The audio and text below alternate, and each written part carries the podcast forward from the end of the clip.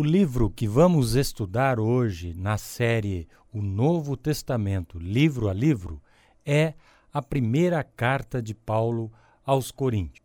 Esta carta foi escrita a uma igreja que Paulo conhecia muito bem, pois ele foi o seu fundador e viveu ali durante um ano e meio como missionário. Ele escreveu a carta no ano de 55 depois de Cristo por sua localização estratégica e por ser uma cidade portuária muito importante, a cidade grega de Corinto era um centro econômico de grande porte do mundo antigo. Como a maioria das cidades gregas antigas, Corinto tinha uma acrópole, literalmente significa cidade alta, elevada a 600 metros que era usada tanto para a defesa da cidade quanto para a adoração dos deuses gregos. O mais importante edifício dessa acrópole era dedicado a Afrodite, a deusa grega do amor. Neste templo, cerca de mil sacerdotisas, as quais eram prostitutas religiosas, viviam e trabalhavam ali e à noite desciam para a cidade a fim de oferecerem seus serviços aos moradores da cidade e também aos estrangeiros, principalmente porque era uma cidade portuária de grande movimentação e recebia muitos estrangeiros em trabalho. Mesmo para os padrões pagãos da cultura grega, Corinto era muito corrupta moralmente falando. O seu nome no mundo antigo virou sinônimo de depravação. O termo corintianizar era usado entre os gregos para representar a imoralidade sexual acompanhada da embriaguez.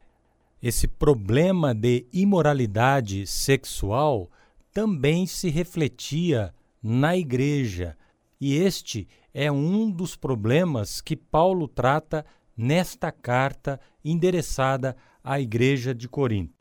Além do problema de integridade sexual tratado nos capítulos de 5 a 8 da primeira carta de Paulo aos Coríntios, ele também trata de outros problemas graves da igreja. Na igreja de Corinto havia divisões, é o que Paulo fala dos capítulos 1 ao 4. Uns preferiam Paulo, outros Apolo e outros Pedro, e outros se sentiam mais superiores e diziam que não eram de ninguém, mas eram de Cristo. Então, vários grupos, várias facções haviam se formado dentro da igreja, e isto estava causando um problema sério à unidade da igreja. Havia também outro problema na questão de comer comida sacrificada aos ídolos. Nos capítulos de 8 a 10, trata disso. Não era simplesmente uma questão de gostar de comida ou não. O problema era aqueles animais que eram sacrificados aos ídolos pagãos, depois a carne era distribuída ou vendida em preço acessível para a população. E alguns diziam que os cristãos não podiam comer aquilo porque estavam participando do culto aos ídolos. E outros diziam que os cristãos viviam na liberdade e que podiam comer e beber de tudo.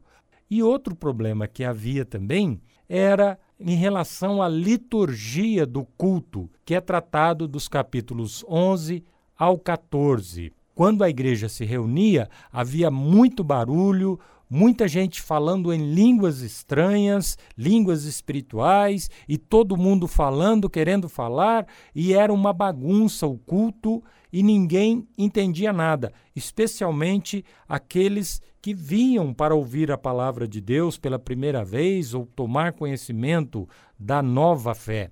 Então, Paulo coloca ordem neste problema que havia surgido em relação à liturgia do culto.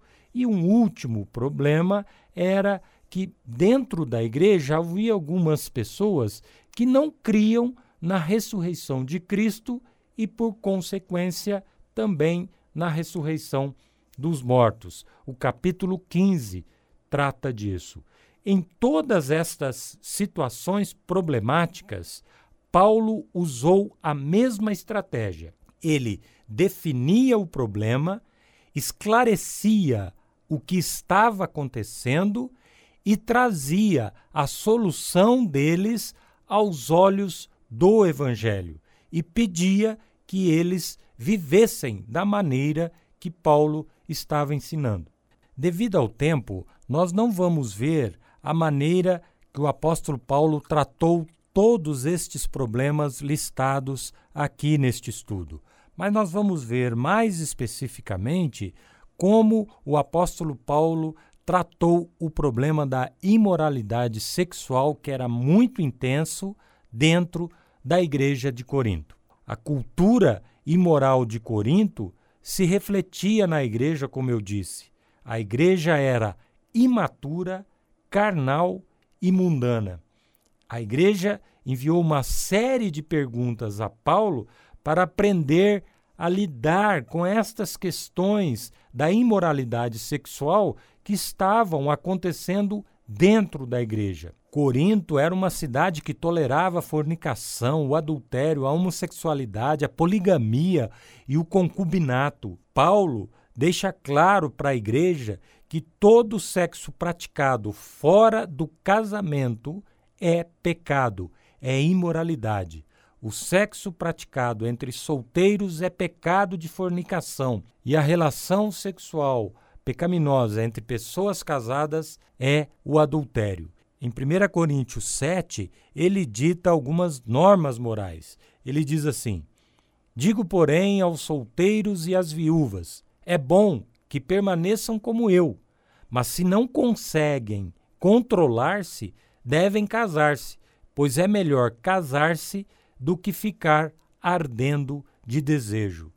Nos versículos 1 e 2 de 1 Coríntios 7, ele diz: Quanto aos assuntos sobre os quais vocês escreveram, é bom que o homem não toque em mulher, mas por causa da imoralidade, e essa palavra aqui, imoralidade, no grego, ela dá um sentido amplo de todas as relações sexuais ilícitas aos olhos de Deus, é porneia, que vem a palavra pornografia, cada um deve ter a sua esposa. Por causa da porneia, por causa da imoralidade, cada um deve ter a sua esposa e cada mulher o seu próprio marido. Paulo está definindo que a intimidade sexual deve ser conduzida dentro das relações conjugais. Este é o padrão cristão que perdura até os dias de hoje. Também dentro desse assunto, Paulo trata da questão do divórcio. Ele usou as mesmas palavras do Senhor Jesus para ensinar que, se algum cristão se divorciasse de seu cônjuge, a não ser por causa de adultério, não deveria se casar novamente eles deveriam se reconciliar ou permanecer sozinhos.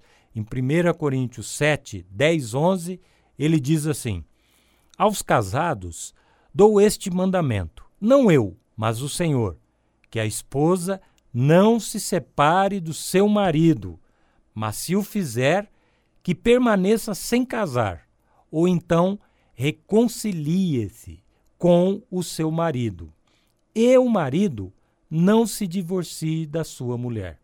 O casamento cristão só pode ser desfeito em caso de morte, de adultério ou quando um cônjuge descrente rompe o casamento porque não suporta viver com o cônjuge cristão. E Paulo diz isso nos versículos 12 a 15 do capítulo 7. Aos outros eu mesmo digo isso e não o Senhor. Se um irmão tem uma mulher descrente e ela se dispõe a viver com ele, não se divorcie dela. E se uma mulher tem marido descrente e ele se dispõe a viver com ela, não se divorcie dele. pois o marido descrente é santificado por meio da mulher, e a mulher descrente é santificada por meio do marido. Se assim não fosse, seus filhos seriam impuros, mas agora são santos. Todavia, se o descrente separar-se, que se separe. Em tais casos, o irmão ou a irmã não fica debaixo da servidão. Deus nos chamou para vivermos em paz. Fora dessas condições, o fim do casamento é inaceitável por Deus. Quando há adultério, o divórcio é permitido por causa da dureza do coração das pessoas, pois se houver perdão pelo adultério praticado e arrependimento, o casamento pode e deve ser restaurado. Em resumo, a doutrina cristã em relação ao sexo, exposta por Paulo à igreja de Corinto, que reflete para toda a cristandade, é a seguinte: o sexo é uma bênção de Deus para ser desfrutada dentro do casamento, dentro do relacionamento conjugal homem-mulher. Tudo que acontecer fora desse padrão, ainda que seja a norma do mundo nos dias de hoje, não é a norma cristã, não é o que Deus quer.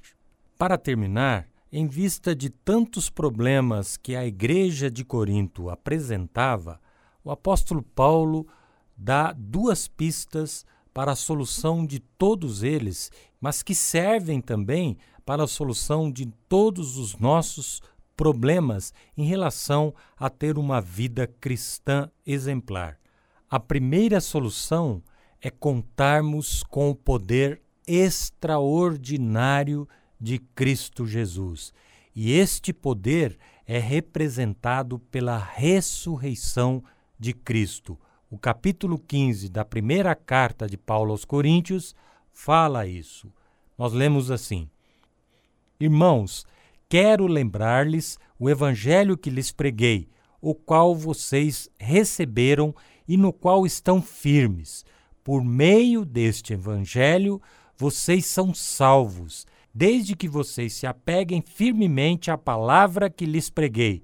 Caso contrário, vocês têm crido em vão, pois o que primeiramente lhes transmiti foi o que recebi, que Cristo morreu pelos nossos pecados segundo as Escrituras, foi sepultado e ressuscitou no terceiro dia, segundo as Escrituras. Este é o poder de Deus, a esperança viva na qual nos apegamos para vencer todas as dificuldades que enfrentamos para levarmos uma vida de acordo com os padrões que Cristo quer que tenhamos. A segunda solução para vencermos as dificuldades que enfrentamos para termos uma vida parecida cada vez mais com a de Cristo é o que Paulo fala no capítulo 13 da primeira carta aos Coríntios. Neste capítulo, o apóstolo Paulo fala sobre o amor sacrificial. E ele diz assim: O amor é paciente, o amor é bondoso, não inveja, não se vangloria, não se orgulha, não maltrata, não procura os seus interesses, não se ira facilmente, não guarda rancor. O amor não se alegra com a injustiça, mas se alegra com a verdade. Tudo sofre, tudo crê, tudo espera, tudo suporta.